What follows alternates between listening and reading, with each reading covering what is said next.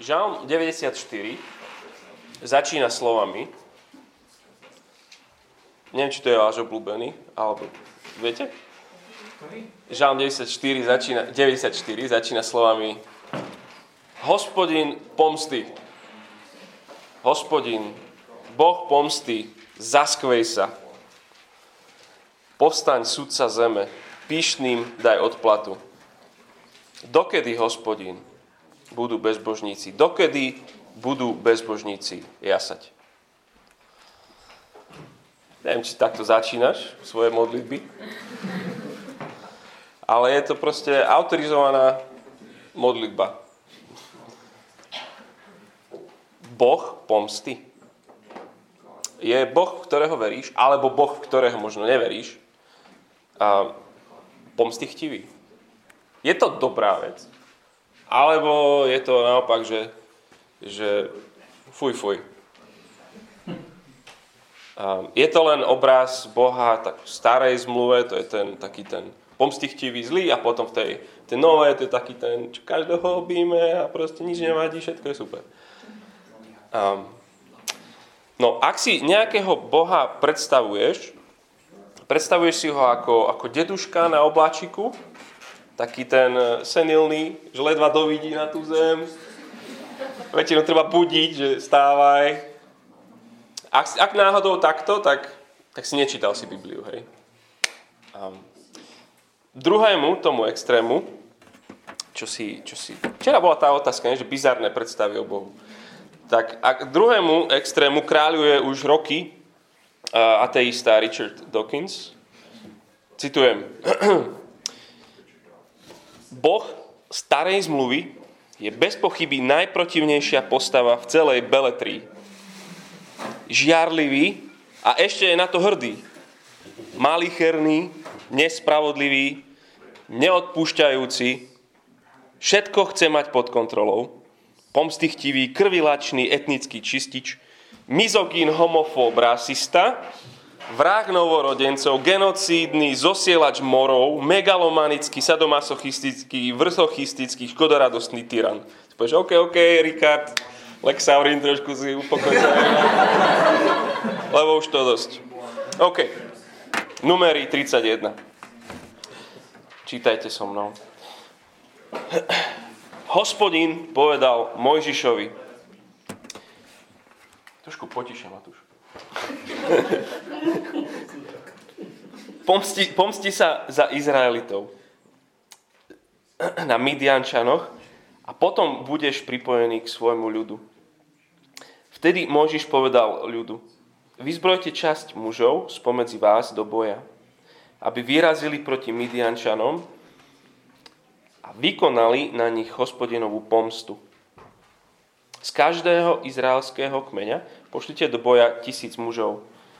Z tisícov Izraela odviedli z každého kmeňa tisíc mužov, teda dvanásť tisíc vyzbrojených bojovníkov. Mojžiš vyslal do boja tisíc mužov za každý kmeň, s nimi Pinchása, syna kňaza Eleázara, s posvetnou výzbrojou a zvučnými trúbkami. Vydali sa teda do boja proti Midiančanom, ako Hospodin prikázal Mojžišovi, a usmrtili všetkých mužov. Medzi zabitými boli aj midianskí králi Evi, Rekem, Cúr, Chúr a Reba, spolu päť midianských kráľov. Mečom usmrtili aj Bileáma, syna Peora. Izraeliti odvietli do zajatia midianské ženy s deťmi, všetok dobytok, celé stáda, a ukoristili všetok ich majetok. Vypálil im všetky mestá, ktoré obývali, ako aj všetky stanové tábory. Potom pobrali všetku korisť a odviezli všetko, čo sa dalo odviesť z ľudu i dobytka. Zajacov s ulúpenou korisťou priviedli k Mojžišovi, kňazovi Eleazárovi, pred podpolitosťou Izraelitov do tábora na Moabskej stepi pri Jordáne naproti Jerichu. Mojžiš, kňaz Eleazár i všetky kniežatá pospolitosti im vyšli v ústroti za tábor. Mojžiš sa nahneval na veliteľov vojska, tisícnikov a stotnikov, ktorí sa vracali z bojovej výpravy. Mojžiš im vyčítal: Prečo ste nechali nažive všetky ženy? Všetky, veď práve oni na Bileámovú radu zvádzali Izraelitov, aby pre Peora opúšťali Hospodina. Preto Hospodin pospolitosť, po, Hospodinovú pospolitosť stihla pohroma.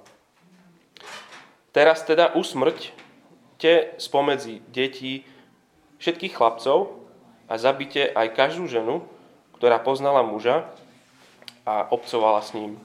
No dievčatá, ktoré nepoznali muža, ani s ním neobcovali, si nechajte pre seba.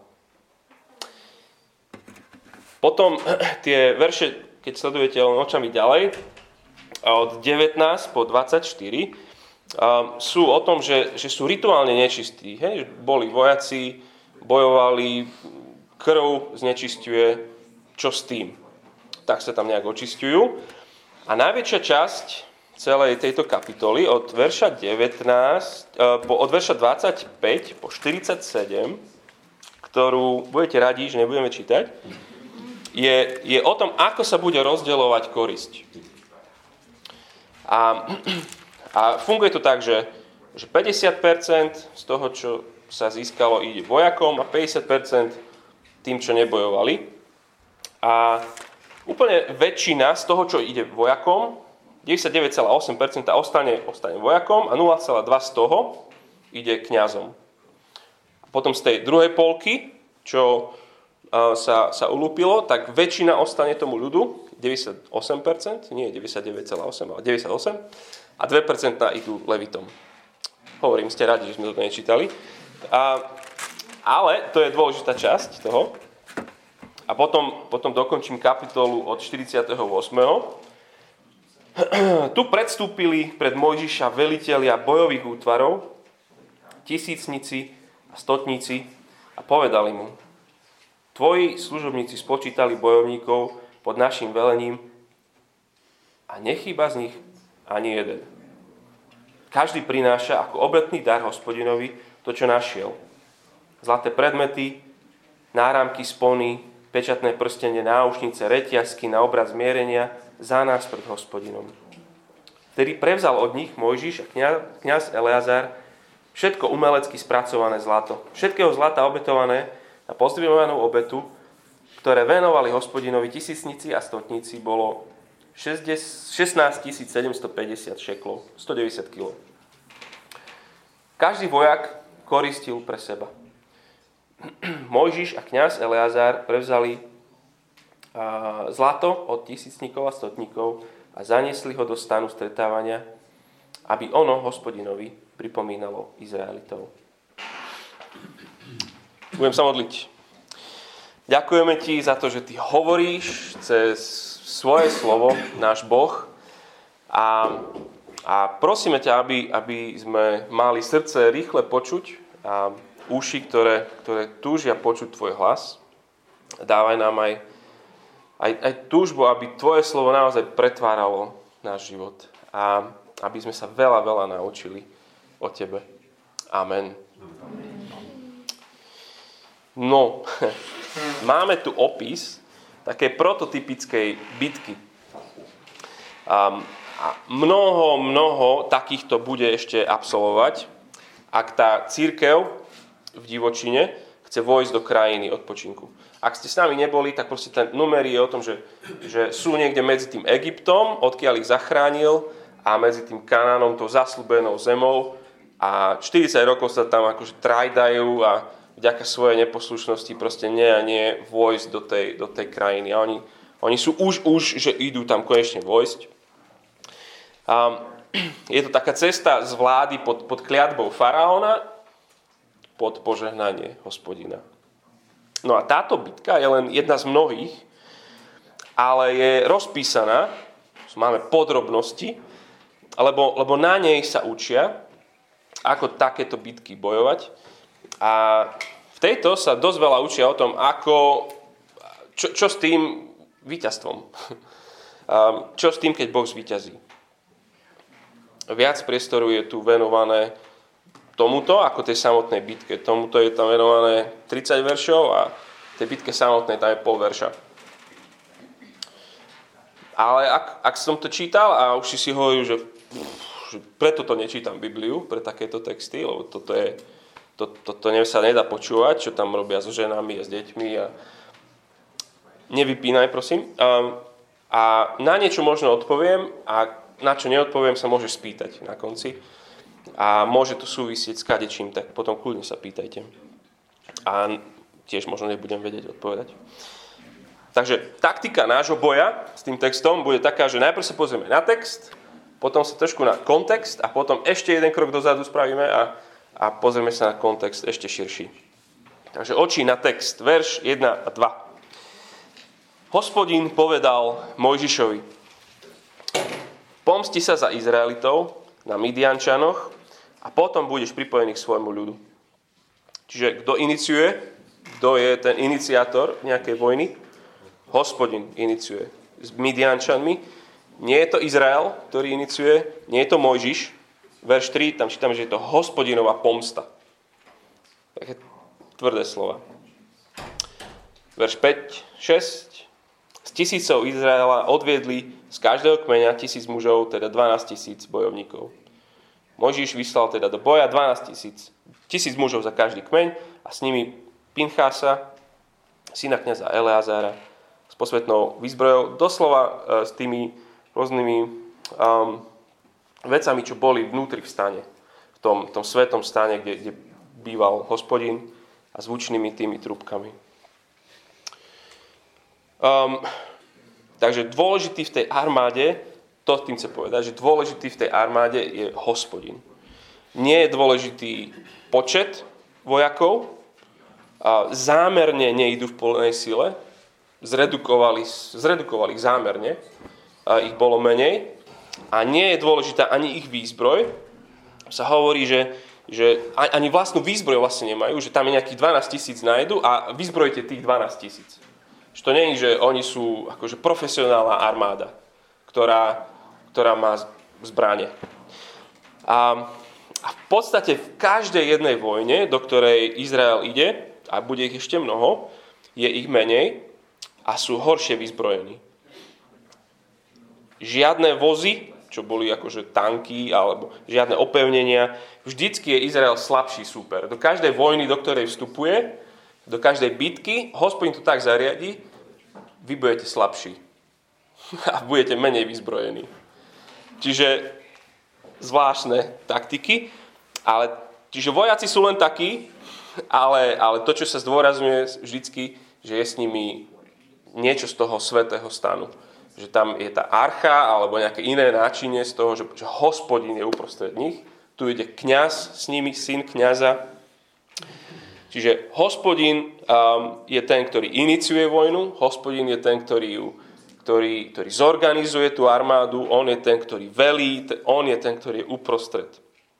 A vojaci, toto není, museli byť rituálne čistí. A máme dokonca žalmy, a spevy, ktoré si oni spievajú, keď idú do toho boja. Napríklad stoštyridsiaty deviaty žalm si môžete potom prečítať, ako spievajú o tom, že, že ideme s mečom v ruke a tak. Dobre, toto sú teda výnimočné boje, sú to zvláštne boje a jedným slovom sú proste hospodinové boje. A Izrael, ale vlastne nikto vtedy a nikto dnes nechodí bojovať do vojny s niekým, kto je evidentne silnejší a evidentne lepšie vyzbrojený. Proste už chlapci na ihrisku si nezačnú s niekým, kto je evidentne vyšší, silnejší. Žiadna armáda nezačne takto bojovať. Tu sú ex-otroci, štyridsať rokov proste po púšti. Aké majú oni zásoby? Ako môžu oni nejakú vojenskú kampaň financovať a, a zásobovať jedlom a tak ďalej. Ak tieto vojny, boje si nezabezpečí Hospodin, tak bude zle nedobre. Teda všetko to, ako to je zorganizované, ako, ako, ako to Mojžiš píše, to, čo nám chce tým povedať, že nie Izrael získava krajinu pre Hospodina, ale Hospodin získava krajinu pre Izrael. A to je neskutočne dôležité, že, že nie slabúčka cirkev tu bojuje za Boha, križiacká nejaká výprava, ale Boh bojuje za slabúčkú cirkev. Presne naopak. A to je krásna vec pre cirkev. Krásna vec, ak nie ste vy ten Boží nepriateľ. A Izrael je, ak ste čítali s nami, ste boli celú knihu, konečne sú poslušní. Od kapitoly desať sme nečítali to, čo máme tam, že urobili presne tak, ako prikázal Hospodin Mojžišovi. Tam sme to čítali v prvých deviatich kapitolách často. Salutujem, vykonám, kým ešte boli na Sinaj. Ale len čo proste sa pustili na cestu v desiatej kapitole, úplne sa táto fráza vytratila z celej knihy. Keď stretli svojho nepriateľa, uh, uh, ne, nevykonám. Neurobili tak, ako prikázal Hospodin. A verš sedem. Vydali sa teda do boja proti Midiančanom, ako Hospodin prikázal Mojžišovi. Konečne. Verš osem. Medzi zabitými boli midianskí králi Evi, Rekem, Cúr, Chúr a Reba. päť midianských kráľov a usmrtili aj Bileáma, syna Peora. päť midianských kráľov a Bileáma. Zase meno, ktoré si pamätáte na tohto pohanského proroka. Už dávno, proste sme, dávno, no proste už dávnejšie sme čítali o ňom a on je stále tam. Potvora. A ten má neskutočnú výdrž. On proste sa rozhodol, že, že bude proste s tými nepriateľmi Božieho ľudu. Stále je na strane Božích nepriateľov. A hovorím o tom samotnom boji. Máme tri slova. Usmrtili všetkých mužov. A možno to trvalo deň, možno týždeň, ale proste Mojžiš to dal do troch slov. Celý ten boj, lebo, lebo takto to proste, toto sa stalo. No takže ako? Má Dawkins pravdu? Je Boh genocidálny maniak? Um,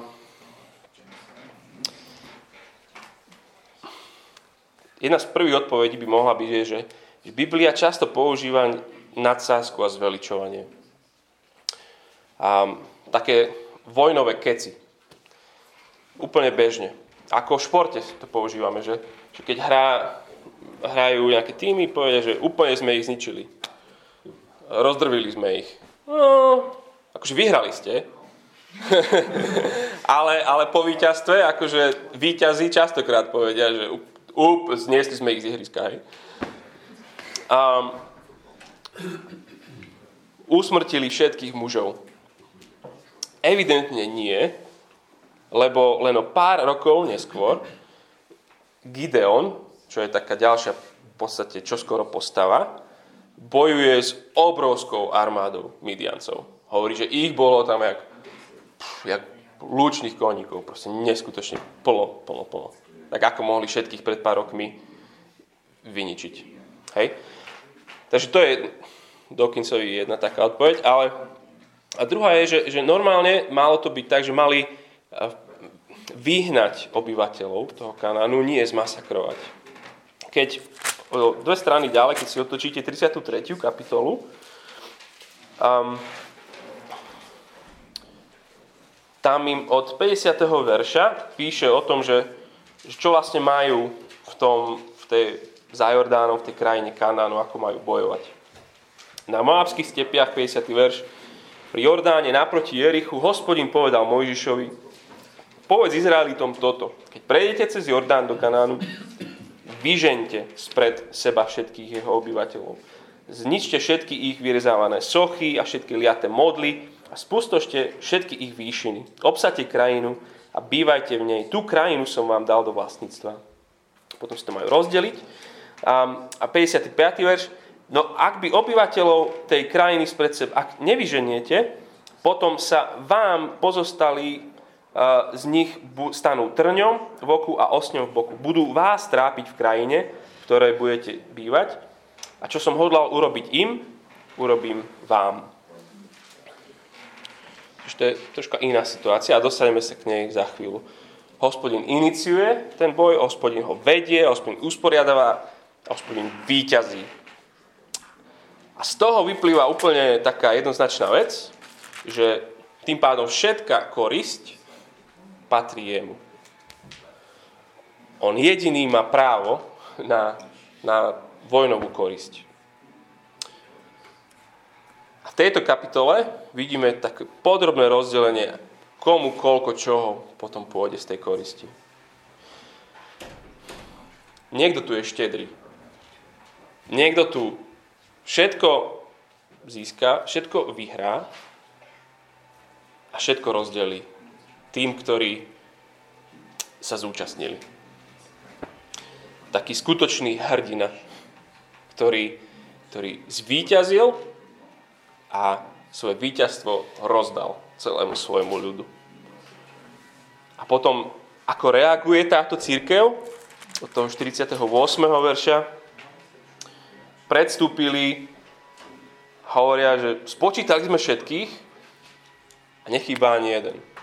Tiež neviem, či to není nadsázka, ale proste tak, to, všetkých sme zabili a ani nám nechýba, je vlastne spôsob, akým oni hovoria, že neskutočná vec.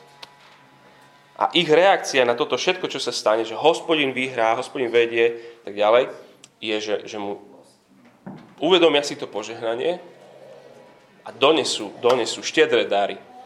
Odovzdajú stodeväťdesiat kilogramov zlata. Čiže to je ten text, ktorý tu je pred nami. Máme prototyp boja o zasľúbenú zem. Hospodin bojuje, Hospodin víťazí, rozdeľuje. A na konci tá cirkev sa pozerá a chváli, že wow, som, ja som tam bol na tom, na tom bitevnom poli. Ale všetko, Hospodin, Hospodin, Hospodin, Hospodin. Takže toto je náš text. A na konci takejto, takéhoto niečoho by sme mali spolu s nimi spievať Žalm deväťdesiatosem. Spievajte Hospodinovi novú pieseň, lebo vykonal veci zázračne. Zvíťazil svojou pravicou, svojim svätým ramenom. Hospodin oznámil svoju spásu, svoju spravodlivosť zjavil pred očami národov. Spomenul si na svoje milosrdenstvo, na vernosť domu Izraela. Všetky končiny zeme uzreli spásu, záchranu nášho Boha. A tak ďalej. To je ten text. Dobre, a tie otázky toho, že teda kontext nášho textu. Prečo chudáci Midiančania? Prečo aj chlapci a niektoré ženy? Akože sú, prečo sú horší ako iné národy? A o akej pomste tu hovorí Hospodin? A Mojžišova manželka Cipora bola Midiančanka. Mojžišov svokor, ktorý je veľmi pozitívna postava v knihe Exodus, je, je Midiančan. To znamená, že nejde o nejakú rasovú nenávisť alebo etnickú čistku v podaní Hospodina. Možno si aspoň niektorí spomeniete, čo sa dialo, otočte v kapitolu dvadsaťdva. Um, sú stále na tom istom mieste a tam ten proste moábsky král Balák sa dal dokopy s Midiančanmi kvôli spolu pikle a zavolali čarodeja Bileáma, nášho z, tohto, z tejto kapitoly. A on bol taká, taká fakt atomová zbraň. A on bol veľký preklínač. Koho preklial, tí boli prekliatí. A si ho najali, že poď prekliať tento, tento Boží ľud. Ale nestalo sa, proste nešlo mu.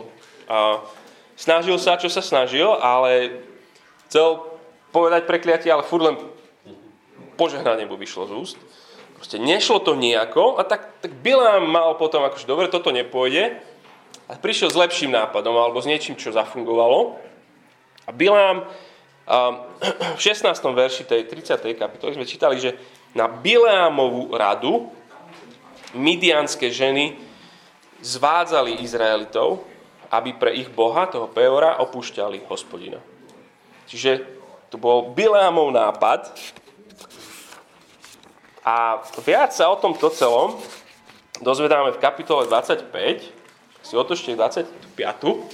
A tam, tam čítame v prvom verši, že keď Izrael býval v Šitíme, ľud začal smilniť s Moabčankami, ktoré ho pozývali na obetné hostiny na počesť svojich božstiev. Ľud sa zúčastňoval ich obetných hodov a kláňal sa ich Bohom. To je vôbec prvýkrát, čo čítame, ako sa tento národ klánia iným Bohom. Z, zo svojho Boha, z Hospodina, akože úplne, že verejne na, na medzinárodnej scéne spravili paroháča. V podstate o to šlo. A tam čítame, že kvôli tejto nevere zomrelo dvadsaťštyri tisíc ľudí. A potom ten verš šestnásť z dvadsiateho piateho Hospodin povedal Mojžišovi: obkľúčte Midiančanov a usmrťte ich. Veď aj on vás zvieral svojimi úskokmi, keď vás zvádzali Peorom a Kozby, to bola aj dcerou midianského kniežaťa, svojou sestrou, ktorú zabili v deň v pohromi pre Peora. Prečo je Hospodin Boh pomsty? Lebo miluje svoju cirkev. On s ňou je v zmluve, on je jej právoplatný manžel, ona je jeho mladá, nezrelá nevesta a on ju bude chrániť od zvodcov, od násilníkov. Kto miluje, ochraňuje. To je kontext tejto vojny. Musíte vyhnať všetko, čo by mohlo ublížiť nášmu vzťahu. Ježiš hovorí, že, že ak ťa pokúša oko, tak ho vylupni, keď ruka, tak si otni. Text hovorí, že Hospodin vybojuje svojmu ľudu víťazstvo. Tento kontext nám hovorí, že Hospodin vybojuje svojmu ľudu víťazstvo, lebo ho miluje. A keď vstúpime ešte o krok do začie a pozrieme sa na nielen, že tu máš príbeh a tu máš knihu Numeri, ale tá kniha Numeri je, je v knihe Biblii ešte širší kontext. Zistíme, že, že Hospodin vybojuje svojmu ľudu víťazstvo, lebo ho miluje v Kristovi. Celý príbeh Biblie stojí na konflikte medzi Hospodinom a padlým anielom, satanom. Na začiatku Biblie čítame o tom, ako potom ako zviedol jeho cirkev. Cirkev v raji boli dvaja, Adam s Evou. Tak Hospodin prisahá tomuto satanovi súboj a prisahá mu konečnú porážku. Hovorí mu, že bude vojna medzi nami dvoma. Áno, je, ublížiš, ale ja ťa zničím. A tento motív konfliktu sa, sa opakuje znova a znova a znova. V Egypte, teraz, v Midian, s Midiančanmi a za chvíľku s ďalšími siedmimi mocnými národmi v Kanáne. Za týmito všetkými národmi a mocnosťami, bojujúcimi proti Hospodinomu a jeho cirkvi, stojí odveký nepriateľ, Satan. A je evidentné, že, že cirkev na, ne, ne, nemá na ňo. A potom to, čo sa Martin na začiatku pýtal, že, že, že prečo je dobrá správa, že Ježiš prišiel. A všetko z toho, čo, čo sme odpovedali, je pravda. Ale je, je jedna časť tej pravdy, ktorú skoro nikdy nehovoríme, neodpovedáme na tú otázku. A to napríklad apoštol Ján hovorí, že Ježiš prišiel, aby maril diablové skutky. Alebo písateľ Hebrejom píše, že aby smrťou zničil toho, čo má moc nad smrťou. To je, to je, to je niečo, čo akože prišiel, aby nás zachránil, prišiel, aby nás vykúpil, dal nám nádej, skriesenie, všetko. Ale, ale je tu určitá časť, ktorú tak trošku ignorujeme, že Ježiš prišiel aj na toto, aby porazil diabla. Aby tento kozmický konflikt, v ktorom sme od úplne začiatku Biblie, aby, aby ono vyhral. Takže keď čítame evanjelia, my sme, nie, akože asi sme na to slepí, lebo sa tú otázku nepýtame, ale keď najbližšie budeš čítať, napríklad Markové evanjelium, alebo hoci ktoré v podstate, všímaj si, že Ježiš je bojovník. Ježiš, ako Izrael, je na púšti štyridsať dní. Izrael štyridsať rokov, ale a čo robí na púšti? Zápasy. S kým zápasy na tej púšti? S diablom zápasy. Ježiš ako Izrael, ktorý vstupuje do toho Kanánu, čo robí, keď začne svoju, svoju verejné fungovanie? Prvá vec, čo spraví, je, že, že vyháňa démona, vyháňa démonov, a prvé miesto, kde ho vyháňa v Markovi, je, je v synagóge. Kde sú tí de- démon v synagóge? Čo si? Kde ešte vyháňa? V chráme vyháňa neskôr. Um, Ježiš sám o sebe hovorí, že on je, on je bojovník, ktorý prišiel spútať toho, ktorý je silný, aby sa zmocnil tých, ktorí sú jeho. Málo vecí o sebe Ježiš hovorí, ale toto o sebe hovorí. Ježiš vo svojej smrti a vzkriesení porazil diabla. Hospodin je bojovník. Hospodin je víťaz. A Ježiš žiarlivo chráni svoj ľud pred týmto nepriateľom, lebo ho miluje. Keď, keď sa modlíme, že uh, tú modlitbu Pánovu, chráň nás od zlého. Neviem, či to máme z zlého, či máme s malým z, alebo s veľkým, to som nepozeral. Ale je to, malo by to byť s veľkým. Chráň nás od zlého je z ako, ako osoba. Nás, nás učí toto robiť. Um, Ježiš príde druhý raz ako víťaz. A budeme spievať na konci tú pieseň. Príde ako víťaz, ktorý nielenže porazil, ale ktorý ho zničí. Ho proste úplne ho eliminuje z celého svojho nepriateľa. Text, kontext, a toto je, toto je kontext celej, celej Biblie. Dobre, a čo robí cirkev? Maléze. Máme Maléze, okej. Okay. Angličania majú asi veľké, sa mi zdá aj. Tak, to je jedno. Um, Cirkev ako vždy, oni v podstate požívali, užívali si jeho víťazstvo, užívali si benefity jeho zápasu nad Midiančanmi, nad každým. My robíme to isté. Kristus vybojoval víťazstvo, on je víťaz, a vďaka nemu my máme istú nádej večnej krajiny. Ale aj nezabúdajme na to, že, že Ježišov apoštol hovorí veriacim, ktorým píše do Efezu, že, že náš boj nie je proti, proti ľuďom, ale náš súboj je proti kniežestvám, mocnostiam, vládcom tohto temného sveta a nadzemným duchom zla. Môžeme sa o tom rozprávať potom ďalej v otázkach, ale, ale je to proste realita, s ktorou, s ktorou každý, kto tam píše ten nový zákon, hovorí o, o veriacich viac či menej, aj v zmysloch ako v vojakoch. Apoštol o sebe, Timotejovi to hovorí, o Filipenom to hovorí, máte stáť, máte byť v pozore, máte dať pozor. Proste to sú všetko obrazy vojenské. Čo pre nás je také, že církev ako armáda. Ježiš iniciuje, Ježiš bojuje, Ježiš vyhráva, rozdeľuje svoje víťazstvo. Jeho cirkev, buďme poslušní, vykonám,